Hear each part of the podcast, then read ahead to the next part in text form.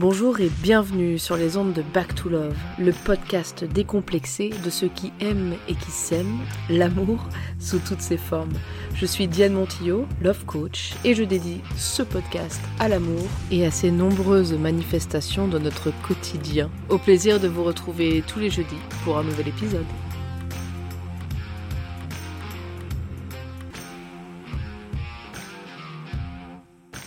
Bonjour à tous et bienvenue pour ce nouvel épisode euh, du podcast de Back to Love. Aujourd'hui c'est l'épisode numéro 16 et nous allons parler des pensées qui blessent.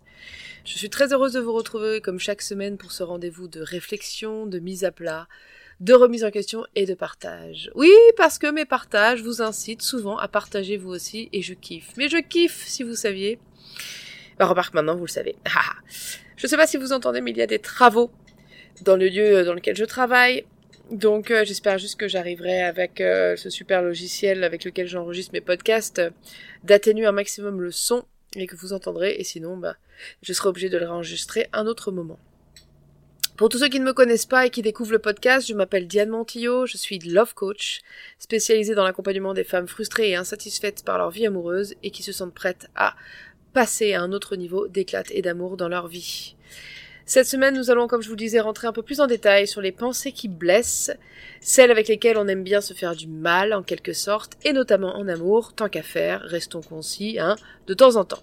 Vous savez bien qu'avec ce podcast, j'aime bien explorer plusieurs sujets et que je reste pas forcément toujours dans les lignes parfaites de l'amour, mais l'amour, finalement, c'est très vaste, et on peut parler de tout et ramener ça à l'amour. Donc aujourd'hui, ça va probablement être le premier épisode d'une petite série où je vais vous détailler euh, grosso modo les étapes par lesquelles nous passons pour avoir les résultats que l'on a dans notre vie. Ce qui m'a amené à faire cet épisode aujourd'hui, c'est qu'un ami me racontait euh, il y a quelque temps que sa chérie souffre vachement de ne pas avoir plus de nouvelles de sa part lorsqu'ils ne sont pas ensemble. Elle a l'impression lorsqu'il est avec ses amis qu'il la délaisse, voire même qu'il préfère passer du temps avec ses amis plutôt qu'avec elle. Il lui envoie pourtant un message matin et soir, ce qui est déjà quelque chose qu'il n'avait pas du tout l'habitude de faire par le passé, sans compter qu'il répond dès qu'elle lui écrit, preuve irréfutable, en tout cas dans ses yeux à lui, et je l'entends très bien, qu'il s'investit dans la relation et qu'il tient à elle, et pour le coup je peux en témoigner, il l'aime, c'est une évidence, mais il a l'impression qu'à chaque fois qu'il veut se concentrer un peu sur lui et sur ce qui le nourrit, elle en prend ombrage d'une façon ou d'une autre. Cette histoire finalement elle ne fait que résonner avec ce que certaines de mes clientes peuvent me raconter en séance, c'est pas la première à conclure tout ça devant ce genre de situation. Ces femmes qui broient du noir quand leurs compagnons vont vaquer à leurs occupations, seules ou accompagnées par des amis, et en tirent la conclusion que si elles ne sont pas invitées, c'est qu'elles ne sont pas les bienvenues. Une des pensées derrière ce malaise ou ce mal-être est souvent euh, du style je ne suis pas la priorité pour lui, ou encore je suis moins intéressante que ses amis, ou encore il ne m'aime pas assez pour avoir envie de m'inviter, ou encore je ne compte pas assez, je suis ennuyante. Bref, vous voyez l'idée. Et qu'est-ce que ce genre de pensée génère comme émotion, selon vous? Oh, bah c'est pas très compliqué de faire l'exercice. Hein. Si vous réfléchissez comme ça, ce que vous allez ressentir, c'est de la tristesse, du sentiment de rejet, de la mésestime. Et ça crée, figurez-vous, un terreau fertile pour que d'autres poussent là-dessus, comme vous pouvez l'imaginer. Mais si, vous pouvez l'imaginer. D'ailleurs, imaginez. Oui, parce que toutes les pensées qui piquent, c'est comme les mauvaises herbes, ça pousse dans des endroits improbables et ça passe le message à son voisin. Donc si on suit le raisonnement des pensées sur terrain fertile, ça donne.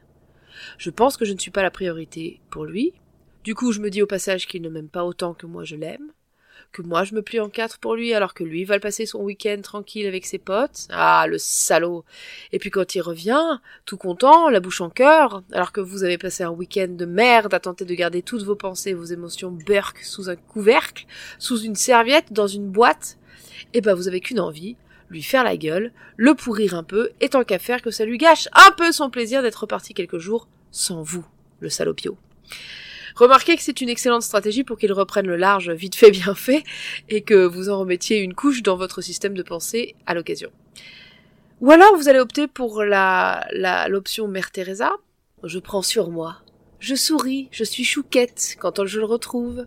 Mais au moment où il s'y attendra le moins, et et vous aussi par la même occasion, vous allez piquer une crise pour un truc sans lien avec la choucroute ni la saucisse de Francfort d'ailleurs, mais vous verrez que si vous creusez un peu, tiens, tiens, en voilà une mauvaise herbe que voilà et qui se planque sous la situation sans rapport avec Francfort. Vous suivez toujours? Et vous vous demandez si ça existe vraiment des nanas qui vivent bien, ce genre de situation. Eh ben je vous réponds oui, encore heureux. Et je peux déjà vous dire que ce n'est pas parce qu'elles sont plus belles, plus intelligentes ou plus intéressantes que vous, mais plutôt parce qu'elles pensent des trucs du style chouette, je vais en profiter pour prendre soin de moi ce week-end. Ou encore, top, il prend soin de lui, comme ça il prendra encore mieux soin de moi après.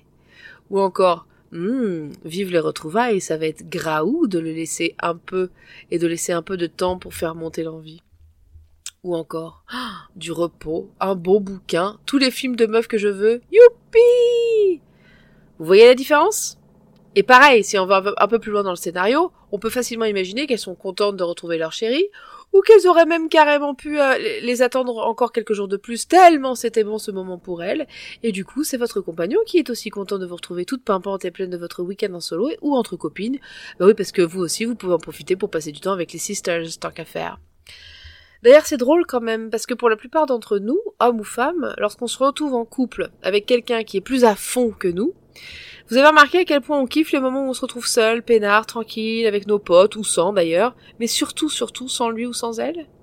Et oui, c'est logique, si on ne laisse pas l'espace à l'autre de penser à nous, d'avoir envie de venir vers nous, bah c'est plus délicat pour lui ou pour elle de prendre conscience du plaisir qu'il ou elle a à être avec nous. Du coup, je vous le fais dans l'autre sens pour que vous intégriez bien le concept, hein. mais si votre compagnon ne vous laisse pas l'espace et le temps de prendre soin de vous, et du coup de penser à lui et de sentir naître l'envie de passer du temps avec lui, bah vous n'allez pas vraiment vous réjouir de la même façon de le retrouver. Vous voyez? Bah, C'est pareil. Du coup, ça veut dire quoi? Ça ne veut surtout pas dire que je vous encourage à faire semblant de kiffer la life alors que vous avez les boules. C'est vraiment pas mon approche, pour ne pas dire pas du tout. Mais c'est ici de prendre conscience que vous prenez le problème à l'envers. Vous pensez que c'est en donnant tout à l'autre qu'il va avoir envie de vous rendre l'appareil. Alors que charité bien ordonnée commence par soi-même, ce qui signifie que plus vous allez apprendre à prendre soin de vous, à vous aimer et vous apprécier, plus votre relation à vous-même va être bonne, et plus ça va donner envie à d'autres de passer du temps avec vous. C'est logique finalement. On est plus attiré par quelqu'un qui s'aime et se respecte que par quelqu'un qui se délaisse, qui se mésestime et qui attend des autres qu'il comble ses besoins, non? N'oubliez pas que ce n'est le rôle de personne de faire de vous sa priorité. En revanche, c'est le rôle de chacun d'être sa propre priorité, de prendre soin de soi, de lui, de vous, de nous, et de se traiter comme on aimerait que les autres nous traitent. Et non, ne nous laissons pas embarquer par les vieilles croyances et les pensées judéo-chrétiennes qui pointent le bout de leur museau en disant Mais on va devenir des gros égoïstes, des monstres, des narcisses, et l'amour de l'autre alors Mais ne vous inquiétez pas, va. L'amour de l'autre, il commence par l'amour de soi, je vous le garantis. Car comment peut-on prétendre aimer l'autre si on ne sait pas ce que c'est de s'aimer soi? Hein? Je vous la pose, moi, la question. Ne remettez pas votre responsabilité de vous aimer sur l'autre, d'un air de dire moi j'y arrive pas, c'est trop dégueu, je te laisse faire, hein. Tu m'aimes toi, du coup ça me suffit. Voilà le meilleur moyen pour que votre amour de vous-même soit encore plus conditionnel à ce que l'autre pense de vous. C'est-à-dire que si l'autre décide tout d'un coup qu'il vous aime plus ou qu'il vous rejette pour une raison X ou Y, et que vous vous êtes remis à lui pour décider de vous aimer ou de pas vous aimer, et ben là vous allez pouvoir euh, vous ramasser la petite cuillère vous-même. Voilà. Car je vous rappelle que de toute façon, les raisons pour lesquelles vous aimez quelqu'un ne sont pas les mêmes que celles de votre voisin. Et que donc les raisons pour lesquelles vous vous aimez vous-même ne seront probablement pas les mêmes que les raisons pour lesquelles votre compagnon ou votre compagne vous aime. Ce n'est pas votre problème ces raisons de vous aimer. Et d'ailleurs, si on arrêtait ces questions, pourquoi tu m'aimes Hein Dis, raconte. À la limite, j'ai envie de vous dire que ça ne vous regarde pas, comme les raisons pour lesquelles vous l'aimez ne le regardent pas. C'est entre vous et vous. Bon donc, si vous voyez bien qu'il y a des pensées avec lesquelles vous vous blessez, et qui vous entraînent dans un vortex infernal d'autres pensées douloureuses, et que la méthode Coué ne suffit plus, entre vous et moi, elle ne suffit jamais, je vous rassure. C'est peut-être le moment de réserver un appel avec un membre de mon équipe pour faire le point sur votre vie amoureuse, qui reflète, je vous le rappelle, ou en tout cas je vous l'apprends, la somme de vos pensées, en quelque sorte, et de déterminer si vous êtes prête à faire un saut quantique vers une nouvelle réalité amoureuse grâce au programme que j'ai créé. Sinon, nous n'hésiterons pas à vous conseiller d'autres approches, lecture, coach ou méthodo pour atteindre vos objectifs, parce que certes la douleur dans cette vie est inévitable, mais la souffrance est optionnelle. Ça veut dire que même si parfois sur l'instant ce que nous vivons est douloureux, tout ce qui suit après est en quelque sorte un entretien de cette douleur, que l'on appelle souffrance, et que l'on entretient avec nos pensées douloureuses. Si vous en avez marre de souffrir d'une façon ou d'une autre et que vous êtes prête à prendre la pilule rouge, comme dans Matrix, écoutez bien la fin de cet épisode. Donc dans cet épisode, on a un peu fait un constat de ce qui se passe. Et comme je vous le dis, c'est pas avec euh, des faux substituts et un jeu d'acteurs que vous allez euh, pouvoir changer ça, mais on va explorer au prochain épisode euh, comment reprendre un peu la main là-dessus et comment transformer ça. Sur ce, je vous souhaite une excellente fin de semaine et au plaisir de vous retrouver la semaine prochaine. C'était Diane Montillo sur les ondes de Back to Love.